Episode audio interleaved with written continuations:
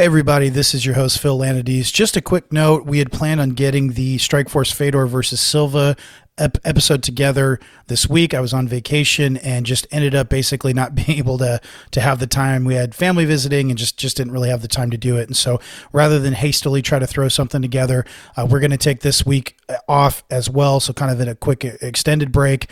And then we'll be back next Monday with Fedor versus Silva.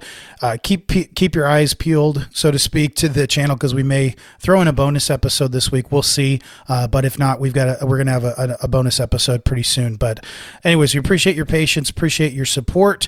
I hope that you are staying safe and staying healthy and that everything is going well on your side. But we will be back very, very soon. So with that, we're going to go ahead and ride off into the sunset. Hope you stay safe and you stay healthy.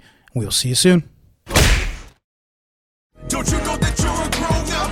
I'm a grown-up. Me too. Yep, me too. But you know, these days, being a grown-up can really suck. Luckily, we're grown-ups who grew up in the coolest generation. We had video arcades. And also some of the best TV and movies ever made. We lived the origin of awesome consumer electronics. The list goes on and on. Yep, Generation X. Exactly. And we're Gen X Grown-Up. Every week, the Gen X Grown-Up podcast explores media, tech, toys, games, and more from both yesterday and today. Through the eyes of Generation Xers who absolutely love that stuff. You can find us on iTunes or wherever you get your podcasts. Or find us on our website, genxgrownup.com.